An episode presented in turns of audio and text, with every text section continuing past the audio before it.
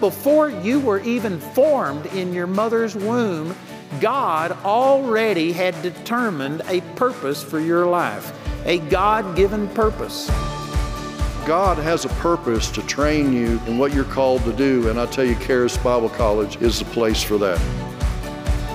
Man, if you want a life change, come to Charis. Come on to Charis! The next 2 to 3 years could be the most powerful time of your life.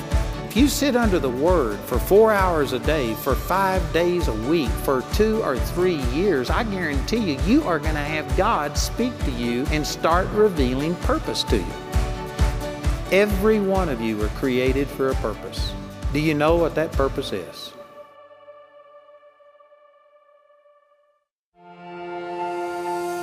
Welcome to Gospel Truth with Andrew Wommack, a teaching ministry that focuses on God's unconditional love and grace. God was calling us here and we were like, we're coming. We're going to be obedient to God's call. For us, this was our place called there. The provision for the healing was in this place. And I know our provision for our ministry or what God wants us to do, our purpose, is here too. And now, here's Andrew. Welcome to our Tuesday's broadcast of the Gospel Truth. Today I'm continuing to teach about a better way to pray. I just started this series yesterday. This is going to be a multiple week series. I've got a book on this entitled A Better Way to Pray, and I've also got it in Spanish, and then I have CDs and DVDs. And as I said yesterday, Jesus, when He started teaching on prayer in Matthew chapter 6, the very first thing He did was say, don't be like the hypocrites because they love to pray. And He began to start just coming against the religious system of His day that really emphasized prayer, but it wasn't true communion with God. You know, if you are having a conversation and nobody else is listening, well, then it's not really a conversation. It's just a monologue. And sad to say, this is what a lot of people are doing in prayer. They're saying that they're praying, but prayer is communion with God. It's a relationship with God. And yet it has degenerated down to where with many people, it's just a religious exercise.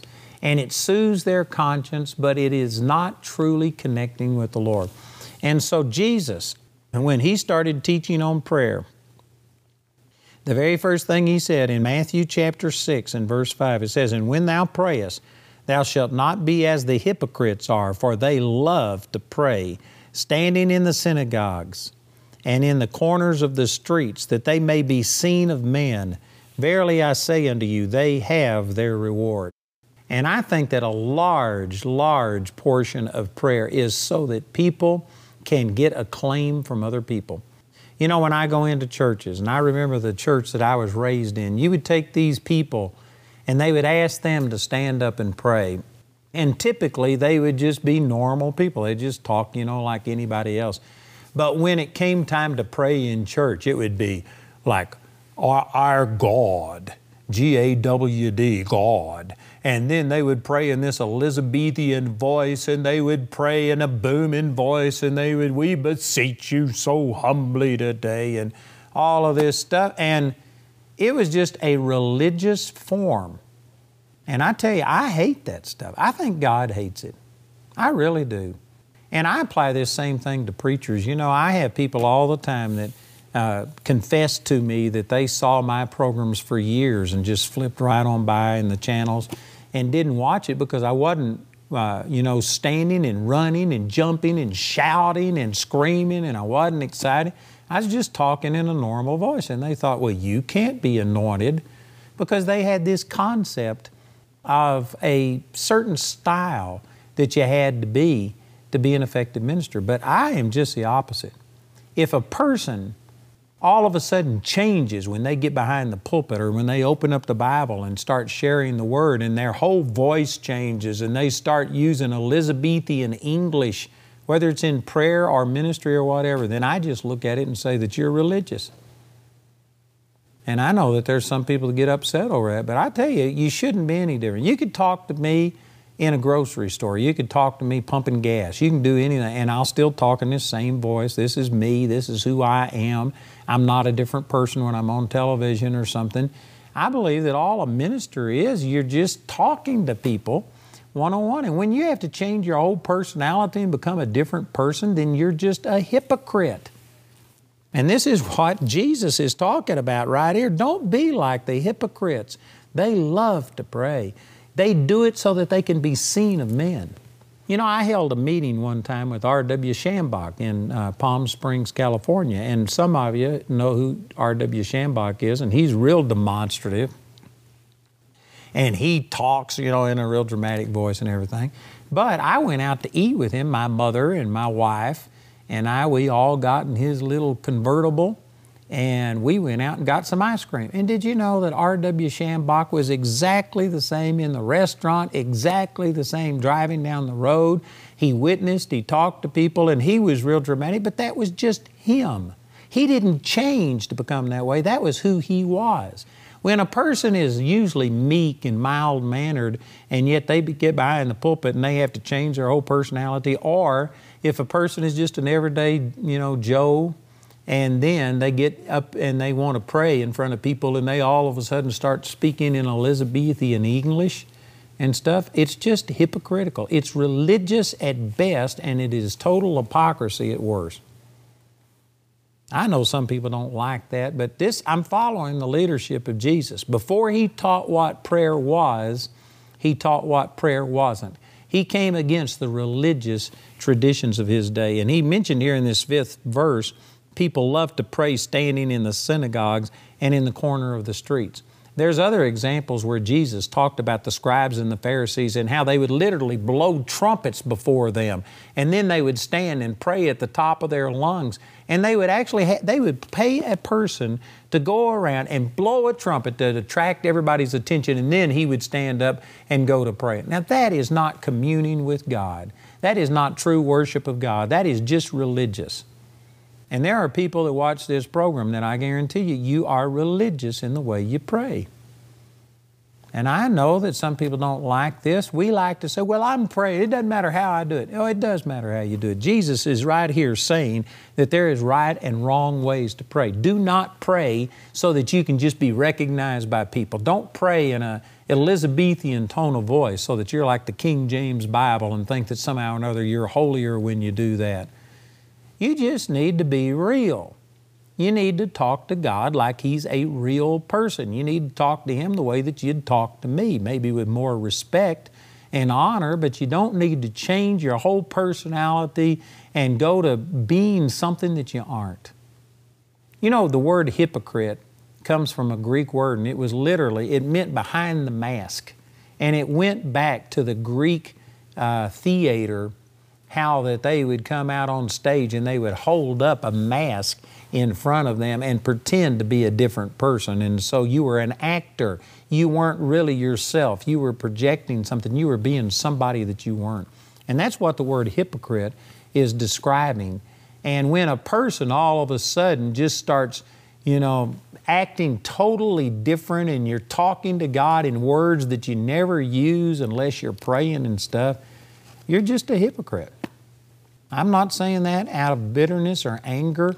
I'm just trying to say that until we get rid of the religious junk that has been taught us about prayer and we get real with God, you aren't really communicating with God.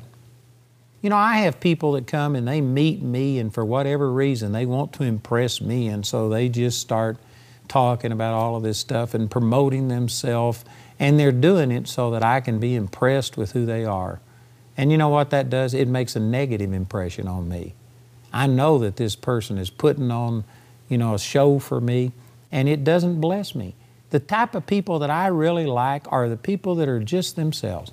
There are some people I know that, you know what, they aren't necessarily the most diplomatic.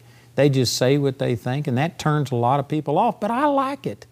Because I can know where I stand with this person. If they don't like something, they'll tell me, and I can handle that. It's not a problem with me. I just like people being genuine. You know, when I get introduced, the number one thing that people say about me when they introduce me is they say, he's the same, whether he's on television or he's someplace else. And I think to myself, what kind of introduction is that? What does that mean? Does that mean that other people aren't the same? Does that mean that other ministers act one way in the pulpit and they talk one way, but then when you get them by themselves, they're different? And I've asked that question to people and they say, yes, that's what a lot of people are. There's a lot of people that is just a show. And this is the very first thing that Jesus said. Don't be like the hypocrites. Don't be hypocritical in your prayer. Be genuine. Be honest. Talk to the Lord. Don't do it for the praise of men. If you do, it says they have their reward. That little pat on the back that they give you and say, oh, you're so awesome, that's your reward. You aren't going to get a reward from God. You've got what your reward. It's just that little bit of recognition that you get. In verse 6, this is Matthew chapter 6, verse 6. It says, but thou, when thou prayest, enter into thy closet, and when thou hast shut thy door, pray to thy Father which is in secret, and thy Father which seeth in secret shall reward thee openly. Now, I've had this verse misused on me. You know, when I was in the Baptist church and I got really turned on, man, a lot of the young people in that church got excited at the same time. And we used to have morning prayer before we would go to school, and we would get together and pray as a group. And the youth director of this Baptist church saw us as a threat to him because he was not spiritual at all, and he was intimidated by us. And so he came out against us and told us that we should quit praying. And I said, how in the world can you say that? What right do you have to tell us not to pray? And he came up with this verse, and he says, you're supposed to go in your prayer closet. You should not ever pray in front of another person. That's not what this is saying, because Jesus himself, who said this, prayed openly. In the 12th chapter of the book of John, he just out loud said, Father, glorify your name. And there came a voice from heaven, said, I have glorified it and will glorify it again. Jesus prayed when he was on the cross and said, Father, lay not this sin to their charge. Forgive them, for they know not what they do. And there's multiple instances where Jesus prayed publicly in front of people. So this is not saying that you can't do it, but the emphasis is that you should not be praying to get recognition from people. You shouldn't be praying to have bragging rights. And I tell you, there's a lot of this.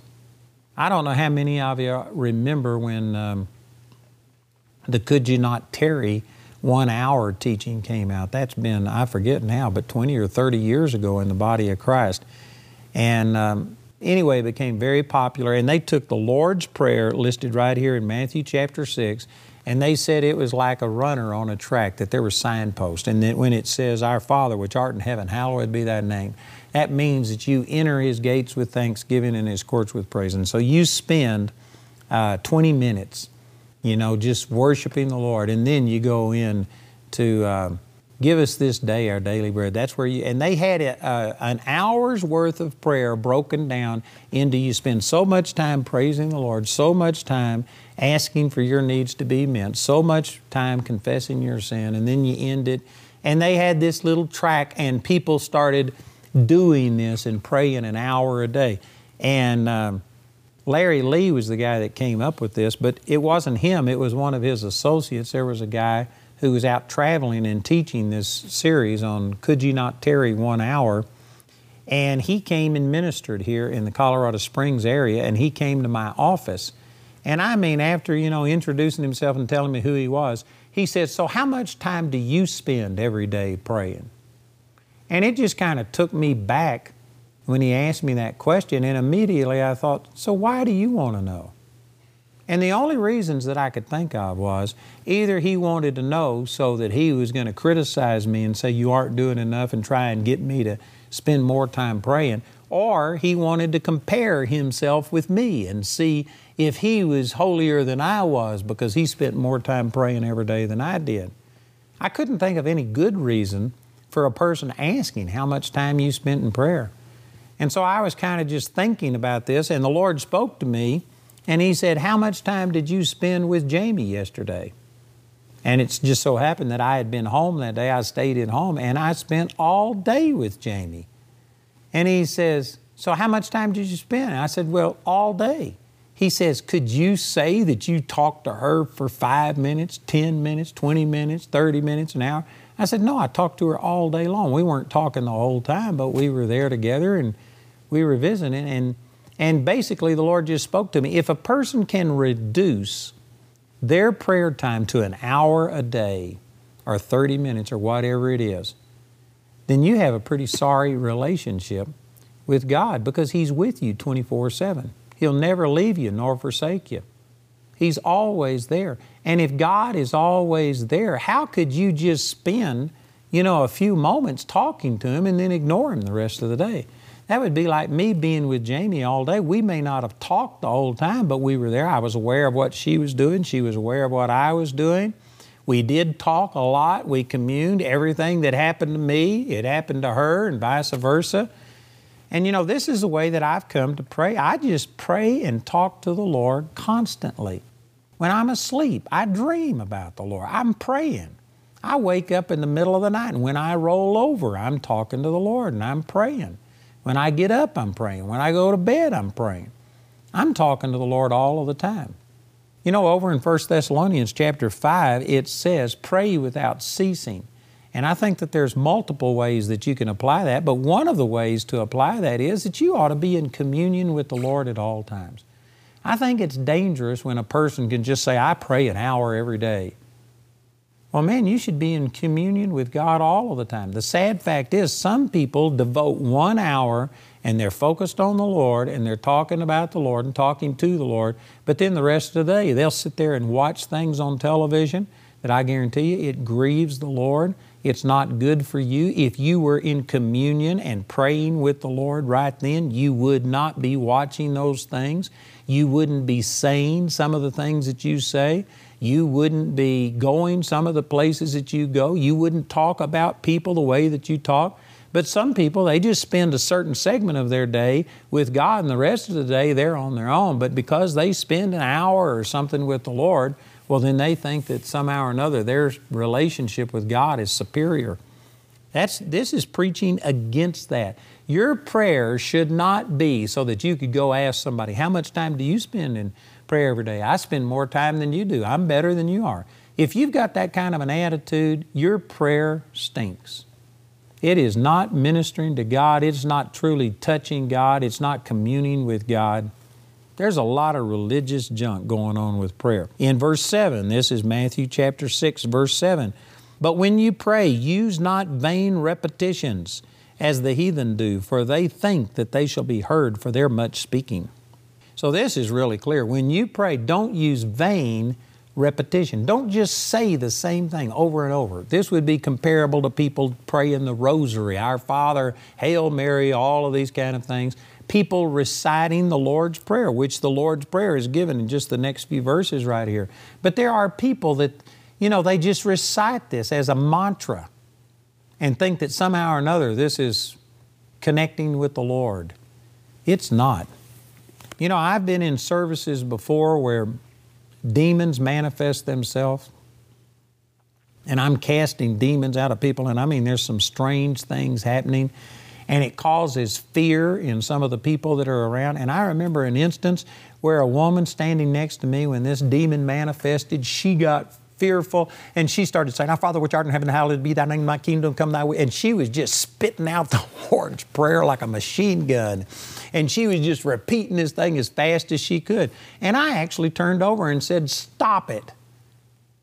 And she thought, Oh, what's wrong? I'm repeating Scripture. I'm repeating the Lord's Prayer. She was doing it in fear. It wasn't from her heart. You know, it says over in 1 Corinthians chapter 13, if you give all of your goods to feed the poor, and if you even make the ultimate sacrifice and give your body to be burned, and don't do it motivated by love, it profits you nothing. The motive behind your action is more important than your action. Right there in 1 Corinthians 13, verse 1, it says, If I speak with the tongues of men and of angels and have not charity, I'm a sounding brass and a tinkling cymbal. If I can prophesy, if I have faith, if I can do all of these things and don't do it motivated by love, it profits me nothing. If you are reciting the Lord's Prayer and you're just spitting it out, but your heart is full of fear, well, then the motive behind your words are more important than your words. And there are some people that just recite these prayers. They have these mantras. They go through a rosary. They go through their rituals on Sunday, and they recite these written prayers. And this is exactly what Jesus is teaching against. He says, do not use vain repetition as the heathen do. The heathen have these mantras that they go through. They just say the same things over and over and over, and somehow or another think that that makes them holy. It just makes them carnal. It makes them hypocrites. You know, I know that there's a lot of people not being blessed by what I'm saying, but before we can actually lay a good foundation, we got to jackhammer and get rid of all of this old stuff. And I am reading to you scriptures that Jesus said. Jesus was in a religious culture when He was here on this earth, and the religious Jews were hypocrites to the max. They would blow trumpets, pray on street corners. They would do all of these things. They had these phylacteries that they, little strips of leather that they put around their forehead, and it had a pouch right here, and they kept Scripture in there so that this Scripture would be constantly in front of their eyes. And it went back to Deuteronomy chapter 6 where it says that you shall meditate in these things and you keep this Scripture in front of you day and night and never let it depart from your eyes. So they would put these little phylacteries there, and they would do all this stuff. They had all of the motions down pat, but it was just religious exercise. It was not genuine, and God hated that stuff, and He still hates it today. There's a lot of people that your prayer is nothing but just religious stuff. You aren't talking to God from your heart. This says they think that they shall be heard for their much speaking. The length of your prayer isn't what's important. It's not if you pray an hour that you're somehow or another better than a person that prays for a minute. Did you know that some of the very best prayers that you could possibly pray are, help! Amen. That's a great prayer. Oh God, help me. That's a great prayer. You look at Jesus, and His prayers were real short, like be healed. He would speak to the sea, be still. I mean, it just one or two words. He didn't pray long prayers. Now there are sometimes, there's two separate instances. It's recorded more than once because of the four Gospels, but there's two separate instances where Jesus spent all night in prayer. One of them was before He chose His 12 disciples. And I believe He was specifically asking for wisdom and direction so that He would make the right choices. And so there's twice that He prayed all night. And of course, there's other times that He would go up into a mountain to pray. And Jesus prayed, but most of His prayers were very short prayers. He said specifically that the hypocrites think that they will be heard for their much speaking. That is just absolutely wrong. And we have that same Pharisaical attitude in the body of Christ today, that it's all about how long you pray, and whether or not you use the Elizabethan English, and whether or not you say God, G-A-W-D instead of God, and it's all of this junk that doesn't mean a thing to God. And that little pat on the back, that little, smile that people give and they nod your head when you walk by because you're so holy, that's your reward. That's all you're going to get. That doesn't connect with God. I'm telling you, God would rather you be real with Him. You know, when I first got started in ministry, I was in Pritchett, Colorado, and I ministered to a lot of farmers and ranchers, and most of them never went to church. And one of the reasons is because they didn't want to be with the hypocrites that were in church. But they were good people, and many of them were born again. And if they weren't born again, I got them born again. But I loved these people because they were just totally non-pretentious. It was just all genuine. And man, I loved it. I fit right in with them. And I think that God many times is more pleased with that than the people who put on all of their fancy garb and go to church, and they can say all of the right things and do all of this, but their heart is far from God. It's all about your heart. God looks on the heart, 1 Samuel 16:7. And God is looking at your heart, and God knows whether you're putting on a show or not. I'm telling you, these scriptures to me just say, don't be hypocritical, be real with God. Welcome to the AWM Minute, a sneak peek on how your partnership with Andrew Wommack Ministries and Charis Bible College is making a difference around the world. When lupus threatened to end Raquel Hudson's life, the Holy Spirit led her and her husband Herman to Andrew's Gospel Truth television show, where she heard the Bible taught like never before. Even as her organs shut down and the doctors considered her a lost cause, the Hudsons found hope in the healing journey of Nikki Ochinski, knowing that what God did for Nikki, he would do for Raquel. Today, Raquel is completely healed. She travels with Andrew at conferences around the country, singing in the worship band and reminding us all that no matter the circumstances, God wants us well. I'm really alive because of your partnership, because of you coming alongside Andrew and helping him to get this message of the gospel of grace out. All I can say is thank you to him. I mean, you saved our lives. To see more stories like Raquel's, visit awmi.net today. I'd like to give you a special invitation to come and taste what Charis Bible College is going to be like. We have Charis Day on July the 27th. And any location that we have around the world, you can go to that local location, and I'm going to be teaching. We also are going to have Mike and Kerry Pickett, the head of World Outreach, and some other instructors there. We are going to be taking questions and answers and interacting with you, and you will get a real taste of what Charis Bible College is all about. So check it out, July the 27th at a location near you, our Charis Day. Join us. You'll never be the same. Andrew's teaching titled, A Better Way to Pray, is available in the Better Way to Pray package, which includes two books, A Better Way to Pray and The Believer's Authority, as well as your choice of either the CD albums or DVD albums from both teachings. This package has a catalog value of $105, but you can get it today for only $75. If you prefer, the Better Way to Pray resources are available individually as either a book, study guide, CD album, or DVD album made from our daily television broadcast. Each of these valuable resources is available for a gift of any amount. Go to awmi.net to see all the ways you can get these products. The individual topic highlighted on today's broadcast is available as an audio CD for a gift of any amount when you write or call. We encourage everyone to give because there's a blessing in giving. But if you're simply unable to afford it, Andrew and his partners will provide today's teaching free of charge. You can become a Grace Partner or order resources through our website at awmi.net. While there, you can discover more product details and download additional free resources. Or call our helpline Monday through Friday from 4:30 a.m. to 9:30 p.m. Mountain Time at 719-635-1111. To write us, use the address on your screen. We appreciate your generosity and hope to hear from you today. We've got a brand new feature. If you aren't watching at the time your favorite program comes on, you can go back and get whatever you want to see on demand. It's a great new feature. Check it out at gospeltruth.tv.